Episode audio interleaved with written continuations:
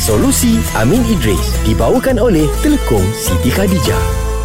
Okey, I nak turun isi minyak nak pakai kad Tak siapa? pakai kad aku.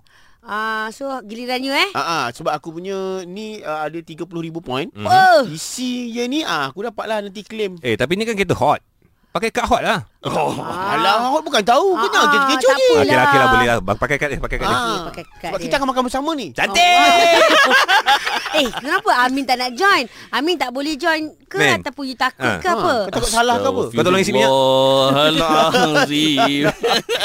Aku tak nak subahat. Ah, Okey okey Amin cakap Subahat Soalan ni daripada Azrul Ha. Boleh ke guna point card minyak tu Yang mana situasi isi minyak Guna kenderaan syarikat Hmm. Tapi point dia letak dekat kad peribadi Ah. Hmm. ah, Yang selalu kita dapat warna ku- biru lah Warna putih apa semua tu Boleh ke tak boleh? Ah. Kita kena faham maksud amanah tidak menggunakan duit syarikat apa objektifnya.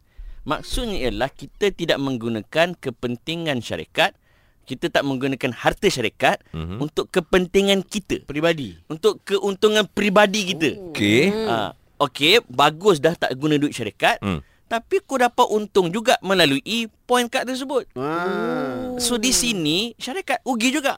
Ah. Me- Memanglah kita tak guna duit syarikat, tapi rugi tang mana? Syarikat tak dapat point. Walhal duit tu adalah untuk siapa? Hmm. Duit syarikat. Duit syarikat hmm, Betul Kan point tu untuk duit syarikat. Betul. Tapi duit syarikat point dapat ke orang lain. Ah, Betul? Maka kita telah menggunakan uh, duit syarikat ataupun keuntungan syarikat melalui point tu untuk kepentingan kita. Salah Salah.